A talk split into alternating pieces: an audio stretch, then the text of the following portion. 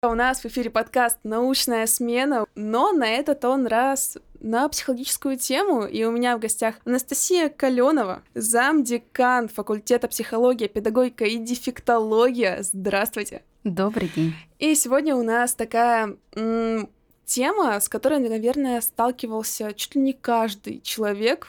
Это созависимость и созависимые отношения, которые рассекретить очень так сложно. И я думаю, Анастасия нам поможет разобраться, что же все-таки такое созависимость и как ее расколоть. Ну, Еще хорошо бы, как от нее потом спастись, убежать отважным быстрым бегством?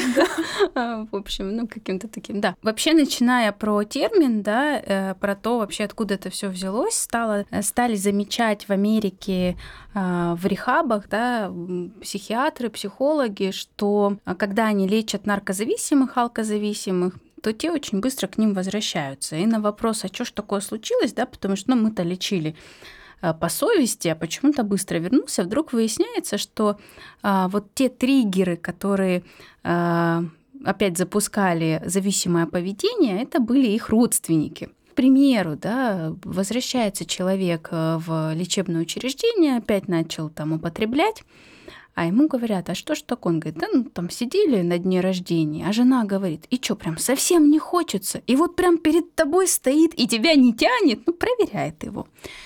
И вдруг стало понятно, что есть особый вид таких вот э, родственников, да, у зависимых, которые, с одной стороны, их активно спасают, с другой стороны, их активно преследуют и проверяют, а помогло, не помогло. А, вот. а с третьей стороны, если уж там он все-таки употребил, да, ну, жестоко наказывают. Вот. Ну и дальше по спирали, да, им дают жестокий отпор, и дальше состояние жертвы – и так далее. И вот в 80-х годах 20-го столетия в Америке начинается а, такое психологические такие исследования, codependent, созависимости, вот этих вот жен, мужей, а, зависимых личностей. Но когда начали рассматривать, как же, в общем-то, созависимая личность получается, что же у них с детства-то с ними такое происходит, что они потом не могут никак поменять свою жизнь, да, ну и жить там полной, полноценной жизнью, там, иметь свои интересы, куда-то вообще, да, там, а, ну, двигаться, да, развиваться, вдруг стало понятно, что не обязательно иметь рядом с собой зависимого человека. То есть э, в эти созависимые отношения можно впадать совершенно по-разному. Можно зависеть от родителей, к примеру. Можно зависеть от мнения любимого человека. А можно не представлять себе там жизни без какого-то одобрения, что тоже в свою очередь похоже на вот эту вот а, созависимость. Тогда уже стали говорить о более такой широкой истории межличностной зависимости, когда я как человек сам по себе в своем представлении как личность не существую. Для меня очень важно в, другие, э, в других как бы, глазах, в глазах других людей отражаться как в зеркалах. Вот если они меня хвалят, значит, значит я классный. Да, если меня покритиковали, значит, я хуже всех. А если там я не нравлюсь тебе, то я буду выпрыгивать из всего, из чего можно выпрыгивать, лишь бы тебе понравиться. То есть, да, и вот такие вот вещи, они стали а, тоже изучаться, и вдруг оказалось, что созависимость – это очень широкая история. А, Артемцева есть такая в России исследователь, она говорит, что вообще а, созависимое поведение встречается в 80% случаев. Я в своей кандидатской, когда исследовала... 80% это много. Это многовато, это я соглашусь. Много. Я так еще подумала, думаю, ну, женщина привирает. Mm-hmm. Ну, как бы начинается монография с такой большой цифры, ну, понятно все, думаю. Когда я начала свою кандидатскую писать а, и столкнулась с тем, что понятие нормы практически не выявлено, я поняла, о чем она говорила. То есть э, норма это то, что собиралось вот по крупицам, э, чтобы посчитаться, потому что вот, ну, умеренное такое проявление созависимого поведения это как бы вот тотальная э, ситуация нашего общества. Вот. Жертвы. А созависимые они всегда двое или только один, может быть, в отношениях созависим? Ну, бывает на самом деле по-разному. Бывает, э, когда нам вместе плохо и порознь плохо, и одинаково плохо обоим. Mm-hmm. Вот. Э, чаще все-таки встречается, когда есть а, один то, что называется абьюзер, да, mm. то есть человек, который жесткий, который садистичный такой, и э, созависимый, который э, очень э, зависит от мнения этого, да, э, такой мазохистические тенденции проявляет, то есть он абсолютно прекрасно терпит э, какое-то там нехорошее к себе поведение, да, там отношения, э, побои, ну, у меня есть очень страшные примеры из э, моей практики. А, ну, есть такие, просто такие уже лайтовые, знаете, там, подумаешь, матом послал при всех подружках на дне рождения, ну, ничего там, да, ну, это уже воспринимается даже как-то, ну, не так сложно, чем когда там, а, да, потери сознания избивают. Ну, тем не менее, да, самое странное в этой во всей истории, что э, как бы тебя ни били, созависимый, у него такая логика. Я все равно его люблю. Это я, наверное, спровоцировал стерпится, или спровоцировал, стерпится. Бьет, значит, любит. Бьет, в России да, бьет, значит, любит. Конечно. Как поверить? Э, проверить, тебя любят или нет? Посмотри на свои синяки. Помирься с подружками. Но вот, к сожалению, э, ну, сама логика, она такая. Да, это идет из семьи, как правило. А, и вот э, история границ здесь, наверное, самая яркая, да, то есть если я чувствую, что я личность, а, что у меня есть свои интересы, что я себя ценю, что я себя люблю, я себя уважаю, то, в общем, здесь а, даже абьюзеру иногда очень тяжело а, с таким человеком вести себя привычно. То есть... Э, то есть не может воздействовать, получается, не в полной мере, и поэтому он не получает какого-то, может быть, наслаждения от э, отношений с этим um, человеком. Знаете, тут такая интересная штука, есть вот точки невозврата. Угу. И если в отношениях у вас ни разу еще не оскорбили, и у вас хорошие, гармоничные отношения, да, то ну, все так и будет продолжаться.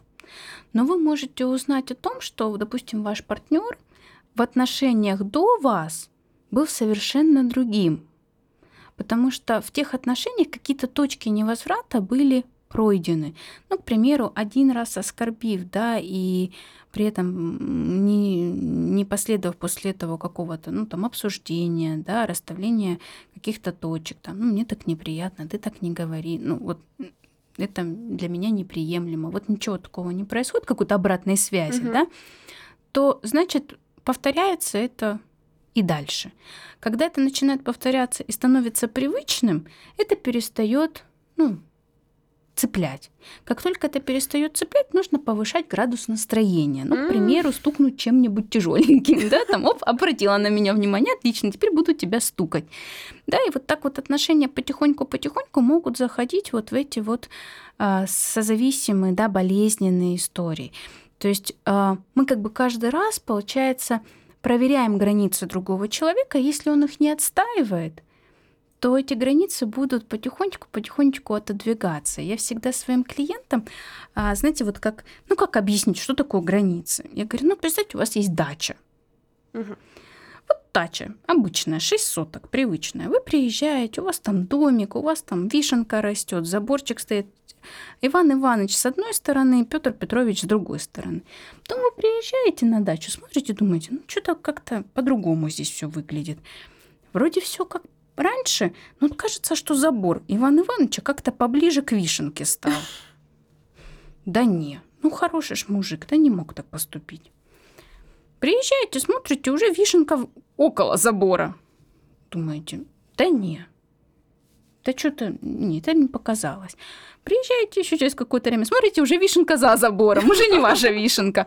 Тут смотрите, Петр Петрович тоже начинает пододвигаться, да, и чем дольше я не реагирую на то, что мои границы, э, ну, э, как это, сужаются, угу. да, то у меня же меньше места остается для меня самой, да, и получается, что я уже не так э, могу себя проявлять, а еще у меня есть стыд и страх предъявить кому-то, что вообще-то мои мое место, да, его mm-hmm. как-то занимают. Вообще-то это моя вишенка, мой заборчик, он стоял совершенно в другом месте.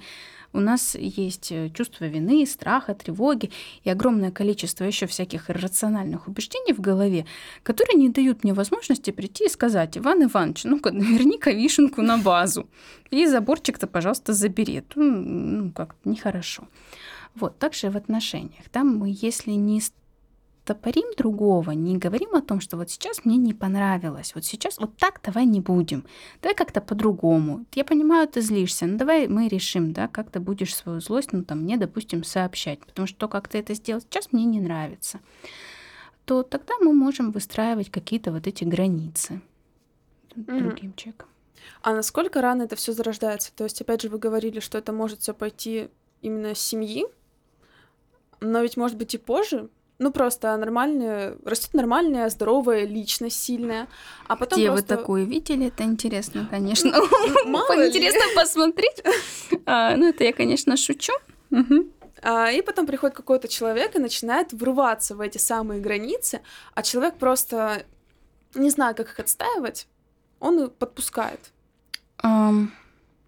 Ну, знаете, это э, маловероятная история, потому что, как правило, во-первых, абьюзер, да, или человек, который агрессивно так э, ко мне настроен, он все-таки приходит точно чувствуя, что я та жертва, которая ему нужна, да, то есть они очень хорошо знают, э, с кем им будет комфортно, а с кем им будет некомфортно. Вот. Во-вторых, ну, история, что вот я расту, и у меня отличная личность развивается, и все у меня так прекрасно, но это не... Это достаточно такая редкая штука. Я... Ну, бывает же такое. А, Хоть немного, э, хотя бы нет, процент. Нет, что-то бывает, конечно. И это не значит, что родители там или общество полностью у нас как катком переезжает. Нет, это тоже не так. Тут э, есть золотая середина. Угу. Да? Дело в том, что когда мы рождаемся, нашим мамам и папам никто не выдает Ин... точно инструкцию. инструкцию по эксплуатации именно вот этого ребенка. То есть есть детки, которых нужно там пожестче как-то, да, там останавливать, э, объяснять и так далее. Есть детки, которые э, абсолютно спокойно идут с вами на контакт. Почему так происходит? Ну, по, по разным стечениям обстоятельств, там и генетические факторы присутствуют, и что-то, что он изначально видит, да, как люди между собой общаются, то есть откуда mm-hmm. у нас вообще идет представление о семье. Представление о семье у ребенка складывается вообще помимо воспитания. Это трех-пятилетний возраст, и я смотрю, как моя мама с моим папой общается. Угу. То есть, и как бы мне потом не объясняли, а, как нужно вести себя с мужчинами, еще что-то, или там с девушками. Я уже увидела, как моя мама общается с моим папой, либо мой папа общается с моей мамой. А если нет э, папы или мамы, у нас тоже таких семей достаточно много, а тогда в роль идут бабушка с дедушкой.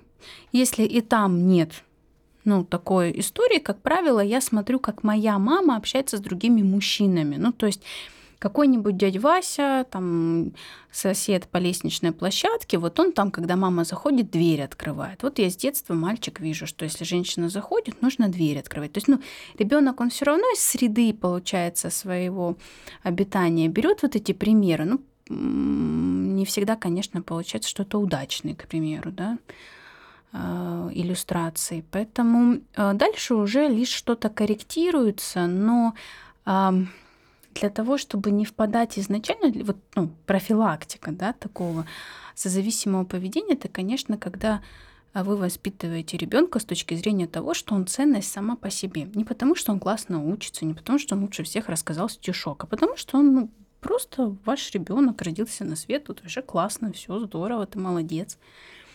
Знаете, вот сегодня буквально я листала ленту в Твиттере, и mm-hmm. там девушка написала, с какой именно фразы у вас подорвалась самооценка. И я листаю вниз, и я понимаю то, что там очень много именно из семьи. И именно фразы, на которые я, например, тоже не обращала внимания, это «да мне все равно, что там кто сделал в классе, мне главное, что ты сделал». Или потом обратно идет. А вот Катя написала эту контрольную лучше, чем ты. И все эти сравнения или более привычное это, а если твои друзья с крыши будут прыгать, тоже пойдешь? Да, да, да. И люди, сами того не понимая, они настолько прочувствовались этой фразы и настолько ее на себя начали принимать, что это потом они поняли уже в более взрослом возрасте. И я сама, когда читала, я понимаю, что мы тоже такое говорили. И я просто... А, а как? Да, дело в том, что э, вот такие словечки, они в какой-то момент начинают складываться в, вот как пазлы, да, в какую-то мозаику, картинку. И вот эта вот картинка, она будет диктовать правила поведения в обществе. Угу.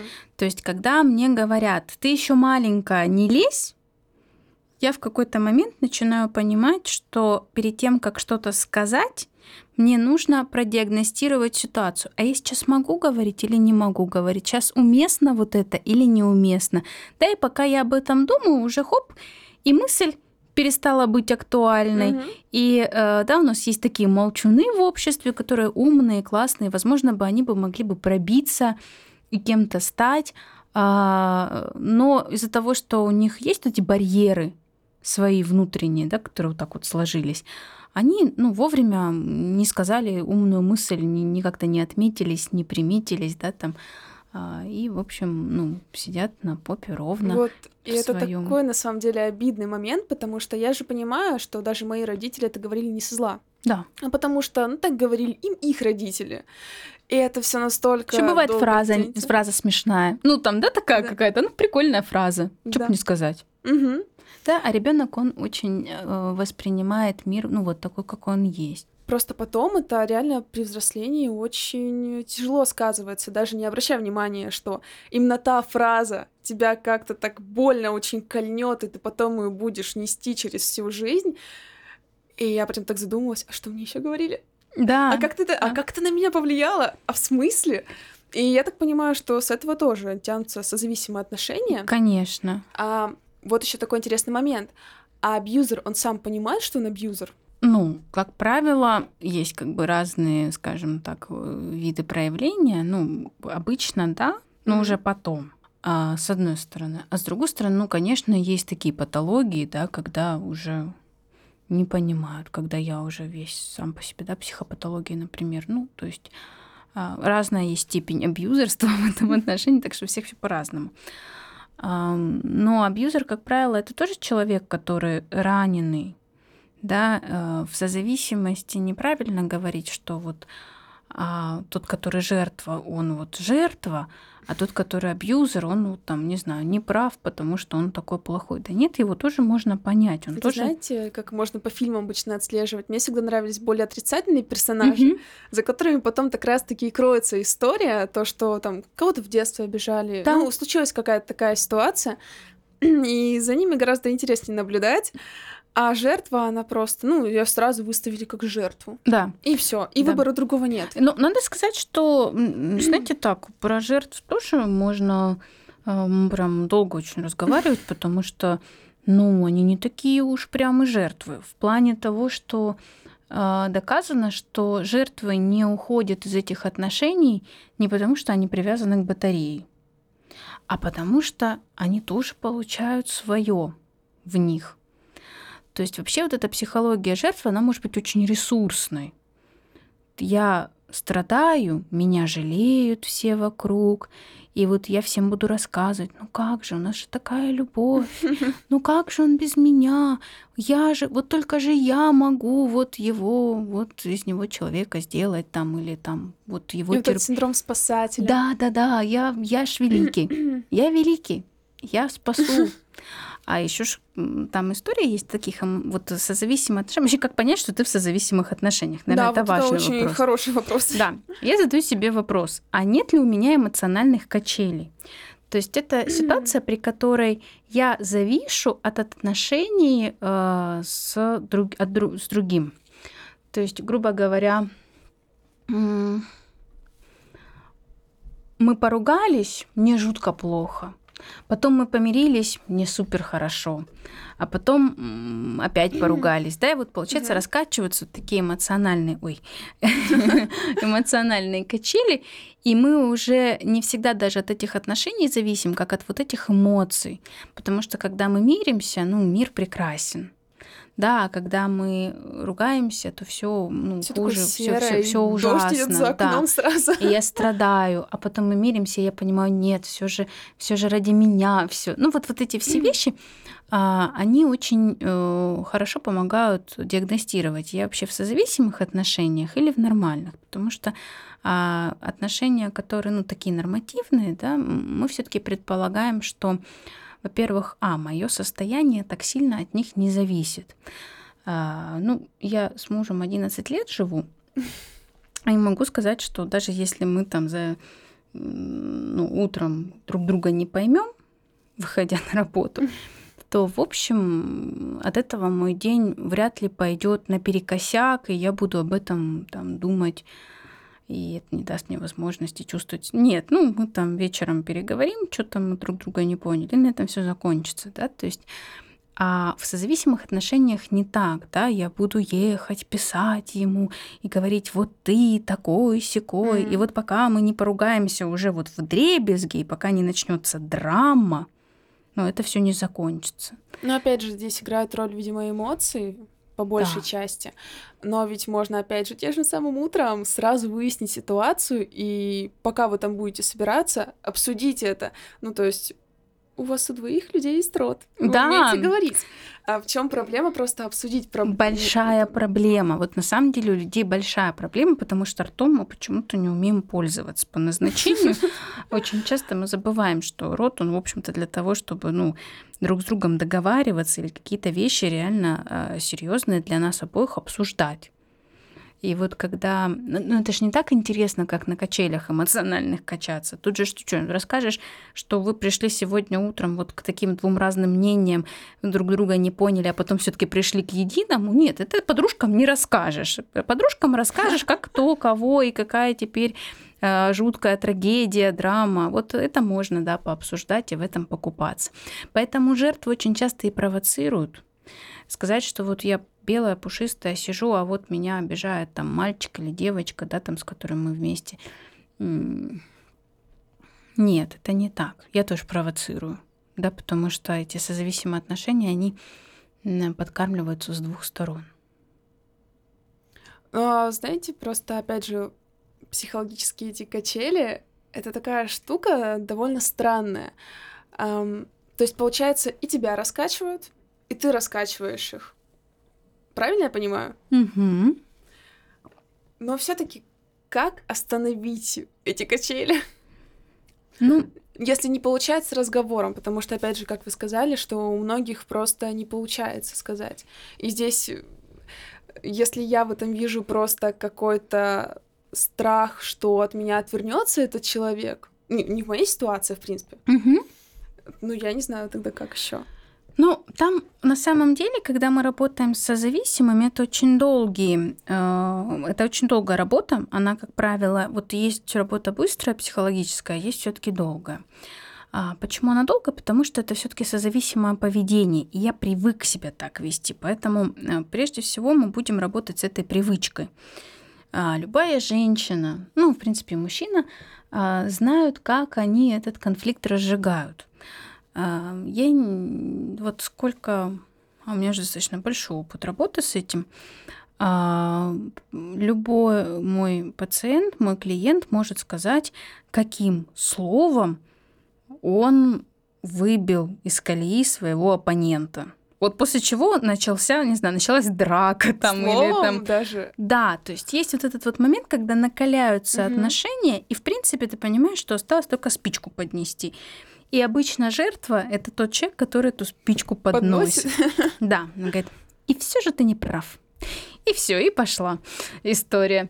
Вот. Дело в том, что эмоциональные качели это топливо. А, Для нас эмоции, в принципе, как топливо. Вы можете для себя это, знаете, проверить каким образом. Если вы злитесь, то у вас очень много энергии. Кто-то в спортзал может идти, да, там это выплескивать угу. какую-то злость. Кто-то, не знаю, музыку громко слушает, да, там как-то выплескивает. А у меня муж, если видит, что я вдруг затеяла генеральную уборку, он просто такой идет собака гулять, там еще куда-нибудь пошел. О, понятно. А, вот. А, ну, это я к тому, что это дает огромный выплеск энергии. И это круто. Как и когда очень хорошо, вам когда здоровски, ну вот прям кайфовое настроение, вы очень, вы очень счастливы, вы тоже можете свернуть горы. Поэтому вот эти эмоциональные качели, они на них, ну, как бы подсаживаются, да, вот как, ну, как на наркотик ну, такой, да, то есть я чувствую себя, вот что-то мне скучно. А сейчас мы как поругаемся, и сразу, и сразу будет чем заняться, да, и мне станет сразу, я смогу переживать, уходить в депрессии, рассказывать, какие все плохие и так далее. Вот, поэтому первое, что мы будем работать, это мы обычно работаем с тем, что чем можно заменить эмоциональные качели. То есть, да, где ты можешь добирать ресурса, ну вот, чтобы не было вот таким патологической mm-hmm. такой истории. Это с одной стороны. А с другой стороны, мы, конечно, будем анализировать свое поведение. То есть в какой-то момент мои клиенты вдруг выясняют, что это вообще-то не он такой плохой меня обидел, а я поднесла эту спичечку вовремя. А, вот. И обычно это очень сильно так удивляет моих клиентов, и они говорят, о боже мой, это ж я спровоцировала. Я-то думаю, что он угу. такой, что он секой, плохой. да. А тут вдруг выясняется, что нет, что я тоже ничего.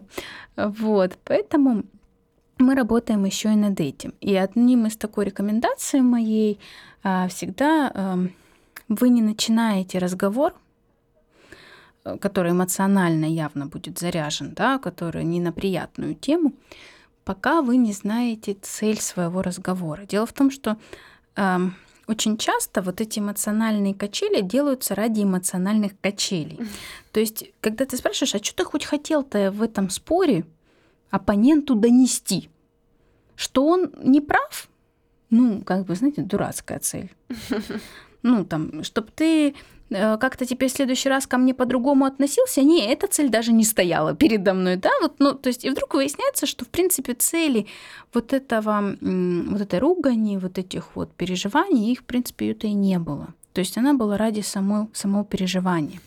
Поэтому обычно когда у нас такое упражнение, что когда вы опять начинаете выяснять отношения или говорить на неприятную тему, вы берете паузу, вплоть до того, что вы уходите в другую комнату, да, и начинаете для себя задавать вопрос. Вот я сейчас начну там этот неприятный разговор, да, вот для меня сейчас важно, что ему сообщить или ей, да, чтобы мои границы больше не нарушались. Как я должна так это сделать? Во-первых, чтобы меня услышали – во-вторых, да, чтобы, ну, меня поняли. Вот когда я выхожу уже с четкой целью разговора, меня уже достаточно тяжело в эту эмоциональную историю вовлечь, потому что я держу линию разговора.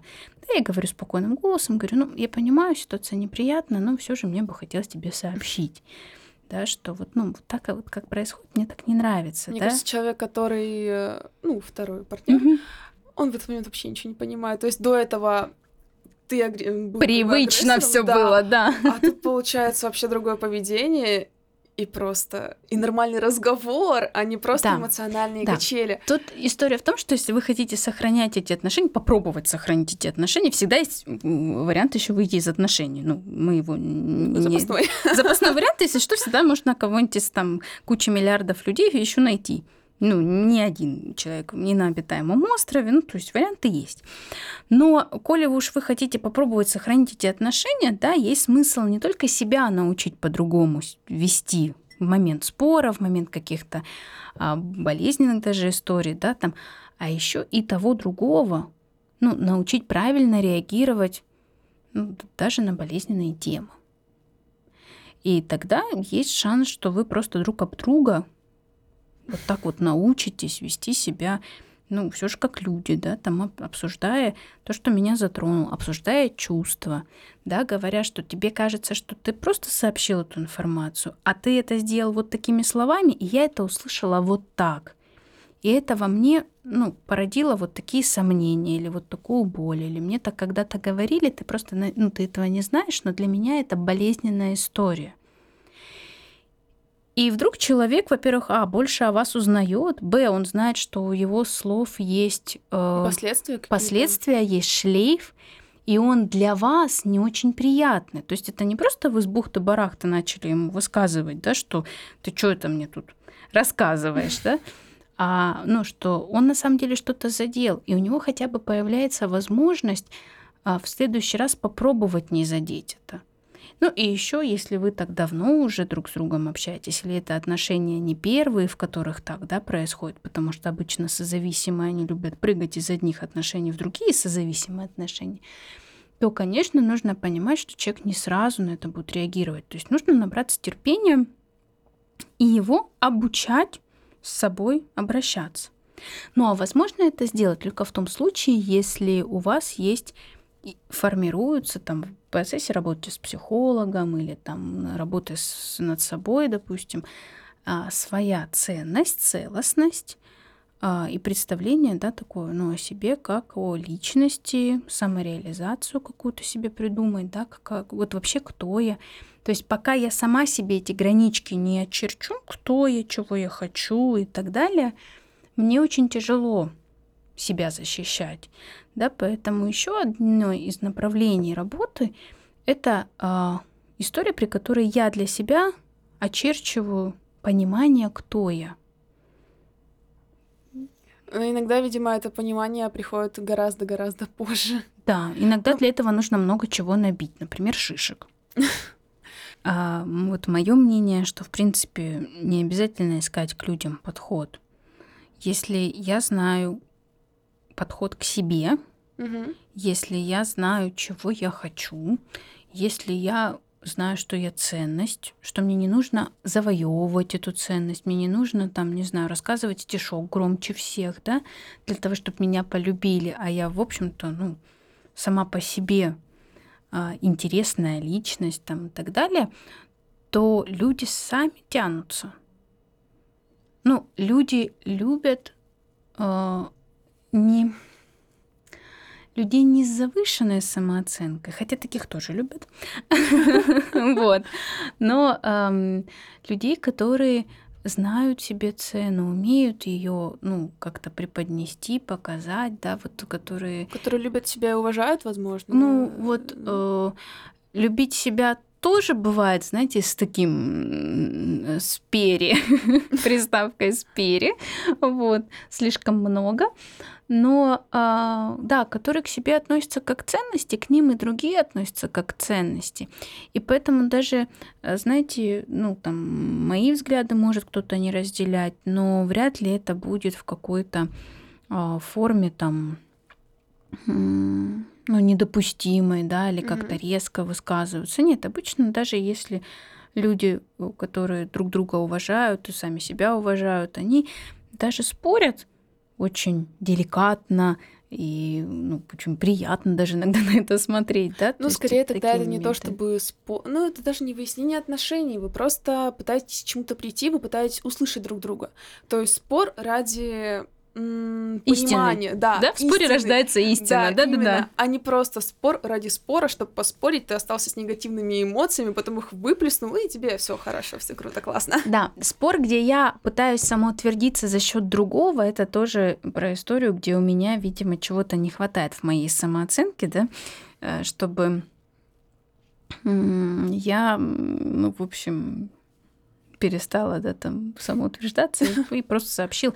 Либо дала возможность другому человеку быть при его мнении. Почему нет? А вот опять же, возвращаясь к тому моменту, когда я искала информацию о созависимости, первое, что я загуглила, это были... То есть я просто созависимые отношения — это... И понеслись статьи в женских журналах, в женских порталах, там, где мужчина — это обязательно абьюзер. Угу. Ты абьюзером быть не можешь, ты же женщина. Ну, да, конечно, конечно. И там есть такие признаки созависимых отношений, которые очень часто тяжело понять, если ты не знаешь меру. То есть, например, одно из того, что меня зацепило, это вы слишком много переписываетесь. И да, это там был один из признаков того, что у вас созависимые отношения, потому что вы не можете друг без друга, это ненормально. И я пока листала, кажется, я смогла найти только один портал на первых страницах. Mm-hmm, который вы, выглядел более-менее адекватно. Да. Потому что созависимость у нас почему-то, видимо, только у женщин, как я поняла. Нет, есть созависимые мужчины, они даже приходят на прием к психологу. У меня, кстати, иногда бывают прям, знаете, дни, там, у меня 5-6 клиентов в день, и я смотрю, что из них там 4 мужчины, и три из них будут с созависимыми отношениями. Нет, во-первых, это все тоже возможно, и э, женщина у нас тоже хоть куда, знаете, мы грязь, грязь, в грязь лицом не, это не, не, не падаем, все, все в порядке, тоже могем. Вот. А, ну, не совсем это, конечно, так. Более того, тема-то э, избитая, тема затрагивает большое количество сердец, да, и, следовательно, тоже на ней можно хорошо хайпануть, да, как сейчас говорится. да. Да, там подняться и так далее. Более того, огромное количество а, женских тренингов, марафонов, а, которые ничего общего с наукой-то не имеют. А, не знаю, там тренинги, там сакральные какие-то, еще что-то. Ну, то есть вроде как обещается, что все плохие а ты классная, мы сейчас тебе покажем и докажем, что ты такая. И, в общем-то, тоже такая интересная история а, с манипуляцией, там небольшой э, заработок, ну, они обычно не, недорого стоят, это небольшой заработок, но в количестве там тысячи людей это получается очень хорошая mm, да. прибавка к жалованию, да, поэтому такого очень много к сожалению. И это не всегда помогает, потому что когда ко мне приходят клиентки после... Господи, после чего только они ко мне не приходят. Бабок, гадалок, а, ведуней, э, что там у нас еще есть? Женские тренинги. Ну вот женские именно. Вот мы, женская сила, угу. женский род. Я вообще в это плохо верю, потому что женщины друг друга не очень любят. Ну, как показывает практика. Женщины так, они достаточно конкурентно, ну, как это по биологии, в общем-то, и должно происходить. Они, они очень часто очень конкурентно себя проявляют, да, а тут вдруг мы вот женский род и женская сила. Ну, ребят, ну нет, вы просто сплотились против мужчин. Давайте, вас просто, знаете, ничто так не объединяет двух человек, как, в общем-то, подружить против третьего. Вот, поэтому это какая-то такая история. Но, тем не менее, очень много клиентов приходит, после вот таких вот э, странствий. И в голове, конечно, винегрет – Потому что, с одной стороны, он меня обижает, с другой стороны, он плохой, с третьей стороны, я без него не могу, с пятой стороны, ну я же женщина, я же должна, вот он же должен меня на руках носить. С шестой стороны, я там, не знаю, ничего для этого не делаю, да, ну, к примеру, там, только требую, а он, ну, там, в силу своей молодости или там, ну, каких-то других там аспектов, ну, сейчас не может мне дать того, чего я хочу. И, еще, и вот там такая наслойка, знаете, там такая капустка получается, вот, то есть наслаиваются, наслаиваются, наслаиваются, наслаиваются разные листочки, и вообще очень тяжело до э, истины-то дойти. Вот, поэтому, да, это проблема сейчас. Вообще, в принципе, в психологической науке, что очень много э, псевдо-лже подходов, вот, которые обещают, э, вот, знаете, наверное, это важная вещь, которую нужно сегодня сказать. А, психолог хороший вам не может никогда в жизни гарантировать стопроцентный результат. Вот не бывает такого. Вы придете на мой тренинг, и вы станете такой. Да, вы станете такой при и дальше тысяча факторов, которые должны на это повлиять. То есть делаешь ты домашнее задание, не делаешь, как ты меня услышал, никак, пропускал, не пропускал. Я тебе подхожу как психолог, да, там, или не подхожу, я могу тебе просто личностно, ну, не очень нравится, ну, зави... ну, ну то есть бывает. всякое, да, бывает, абсолютно верно. И совершенно точно э, я могу сказать, что да, мы решим вот эту проблему, и дальше обычно я говорю 5-10 занятий. Вот за это время мы можем посмотреть на какой-то, скорее всего, промежуточный результат. Потому что, ну, абсолютно точно э, невозможно дать четкие руководство вот в терапии. Когда вы видите, что вдруг вам обещают золотые горы за 164 рубля, ну, наверное, это все же нет. А возможно ли вообще справиться со зависимостью самим? Или нужно обязательно идти к психологу? Ну, то есть, э, и какой срок, давайте так примерно, может занять э, самолечение, скажем так, и занятие с психологом? Ну, а, скажем так, а, это будет зависеть, опять же, от такого фактора, довольно изменяющегося, это сам человек. Угу. То есть, если я очень склонна к рефлексии. И я часто могу выходить и смотреть на вот ситуации, сложившиеся в моей жизни как бы со стороны, и плюс еще осознавать, чего мне не хватает, чтобы эта ситуация изменилась, а такие люди, правда, есть. Им, как правило, ну, психолог нужен на одну-две сессии максимум, чтобы показать вектор направления. Вот туда, копаем в ту сторону. И все. И дальше я могу очень неплохо копать, иногда какие-то консультации брать разовые, да, для того, чтобы, ну, соотносить, что происходит. А, но если у меня не такая стабильная нервная система, если мне достаточно тяжело смотреть на все со стороны, на систему вообще, как это все работает, какую роль я там выполняю, то, конечно, обычно мне нужна какая-то помощь. Это не всегда бывает психолог. Иногда бывает так, что какая-нибудь мудрая или мудрый мужчина рядом, да, ну там, не знаю, папа, может сказать, что ты вообще с собой делаешь? Ты вообще видишь, что происходит или нет? Ну вот, вот так же ж. И вы вдруг, да, хоп, и тоже начинаете это видеть. То есть иногда бывают и другие люди в нашей жизни а, могут сыграть вот такую потрясающую роль неких проводников, да, скажем так. Вот. И, конечно, ну, третий вариант, он ну, психологический, да, когда вы ходите и вы работаете. Опять же, это зависит от поведения. То есть, если я с детства расту в семье, где мама бьет, э, пьет, папа бьет, а, там, не знаю, или там меня с детства там сверстники, да, обижали, или, ну, бывает так, что, знаете, семья вообще замечательно подобралась, но я пошел в школу, и учительница при всем классе начала там высмеивать мой почерк, там, да, или там то, как я картавлю, или там еще какие-то вещи, да. Ну, бывает такое. К сожалению, мы, конечно, сейчас пытаемся от всего это следить, и как-то э, сообщество, да, родителей достаточно такое э, активное. Но, тем не менее, мы понимаем, что, ну, человеческий фактор, он очень разный.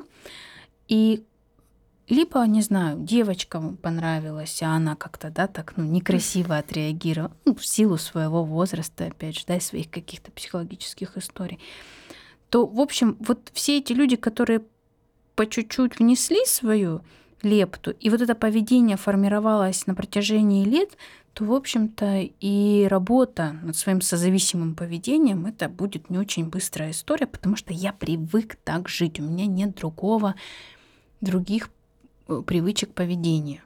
Это как если я курю с 10 лет, то мне в 22, хотя казалось бы 22 года, ну что там, но на самом деле в 22 уже достаточно тяжело бросить, просто потому что я привык на поведенческом уровне это. Мне уже никотин-то этот не нужен, да, к примеру. А вот просто на поведенческом уровне выходить на перекур, ну, это пронизывает всю мою жизнь. И от этого отказаться тяжело будет. На самом деле, да. А если вот все-таки представить, что человек выбрался из созависимых отношений, все у него жизнь прекрасна, какие могут быть последствия еще? Например, он может снова вступить э, в отношения уже вроде как здоровые, но сам стать абьюзером. Бывает ли такое? А, месть, вещи, штука, которую мы подаем холодной. Ну, возможно. Да все на самом деле возможно. Возможно, абьюзером, возможно, э, все было хорошо, а потом я опять стал, да, провоцировать э, на то, чтобы меня обижали.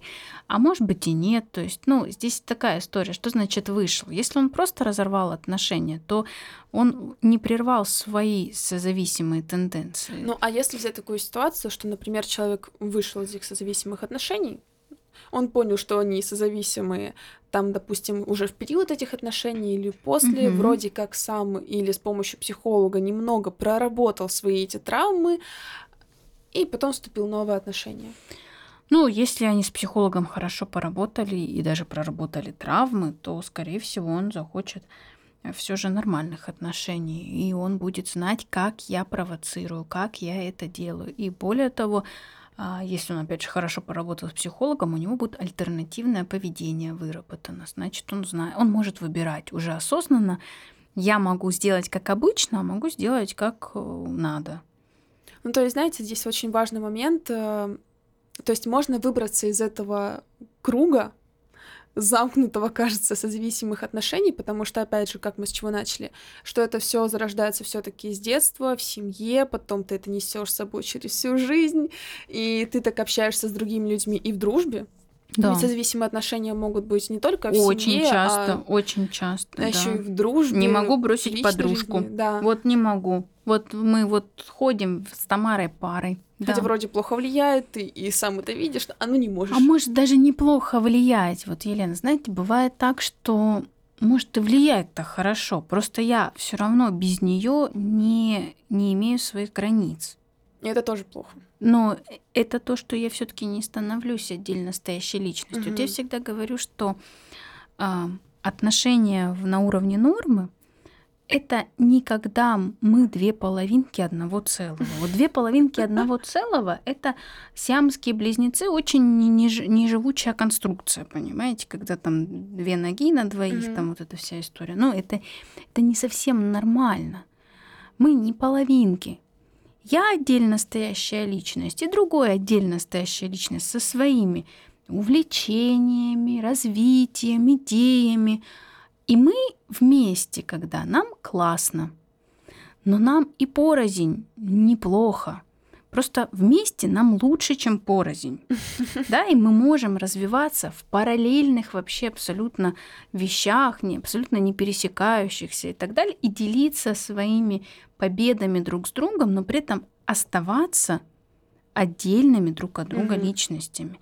И вот это это здоровое отношение, когда я уважаю тебя, ты уважаешь меня, я уважаю твое время, твои чувства и все, что с тобой связано. И ты в ответ то же самое делаешь по отношению ко мне. И нам с тобой вдвоем классно. А я всегда говорю, что вот ну, в моем случае мой муж это мой самый близкий друг. Ну так ведь и должно быть. Да, Когда вот вы и партнеры. он абсолютно пытается подстроиться под мои какие-то интересы, я под его какие-то интересы.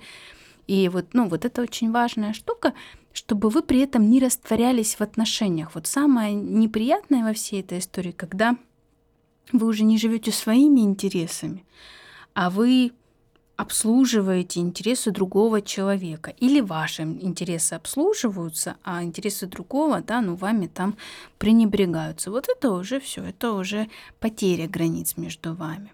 А как их восстановить, если это только вот начинает зарождаться? А, ну, во-первых, э, то, что нас тоже никогда не учат, эм, это говорить о тех чувствах, которые негативные возникают, когда происходит нарушение ваших границ. А, границы — это огромная тема. А, они, опять же, нарушаются с детства. Ну, к примеру, у вас своя комната, угу. вы закрываете дверь. И к вам заходит говорит, что ты дверь закрыл? Да не твое это дело. Я хочу пос... Ну, и не вопрос, зачем ты закрыл. Что ты закрыл? Ну, ты нарушил в этот момент мои границы, потому что, коли я их закрыл... Значит, мне так надо. Значит, мне так надо. Ну, как же ж так? А даже в однокомнатной квартире можно соблюдать границы друг друга. Ну, к примеру, когда у ребенка есть какой-то свой уголок, да, там, который он может, не знаю, занавесить чем-нибудь, построить себе там халабуду, и ты туда свой нос, ну, не суешь, потому что это его халабуда. Вот эта история границ. Его халабуда он построил. Вы там, ну, договорились, что у него в этом уголочке там какая-то, не знаю, шатер. И вот он в этом шатре. Ты туда не залазишь без спроса. И, ну, вот это важная история про границы. А, а у нас, ну, как-то не очень это принято. У нас в основном те э, семьи закрытого типа, Ну, вот так исторически, что ли, сложилось. Понятно, что война, да, и перед этим, перед этим революция, много мужчин ушло на фронт, да, и как-то люди объединялись, ну, кроме советской, да, вот этой всей истории, еще и, и, и сами обстоятельства так складывались, что нужно было объединяться для того, чтобы вместе жить. Да, и при этом, при всем, то есть, ну, не было же вопросов, что мое, а что чужое. Нет, ну, все общее. Все общее.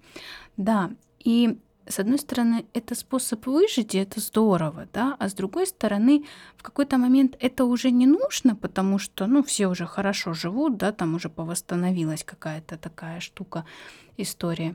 А, а мы все равно как нас учат? Нас учат делиться. Хорошая mm-hmm. штука, да? Вот ты, у тебя есть апельсин, поделись на всех.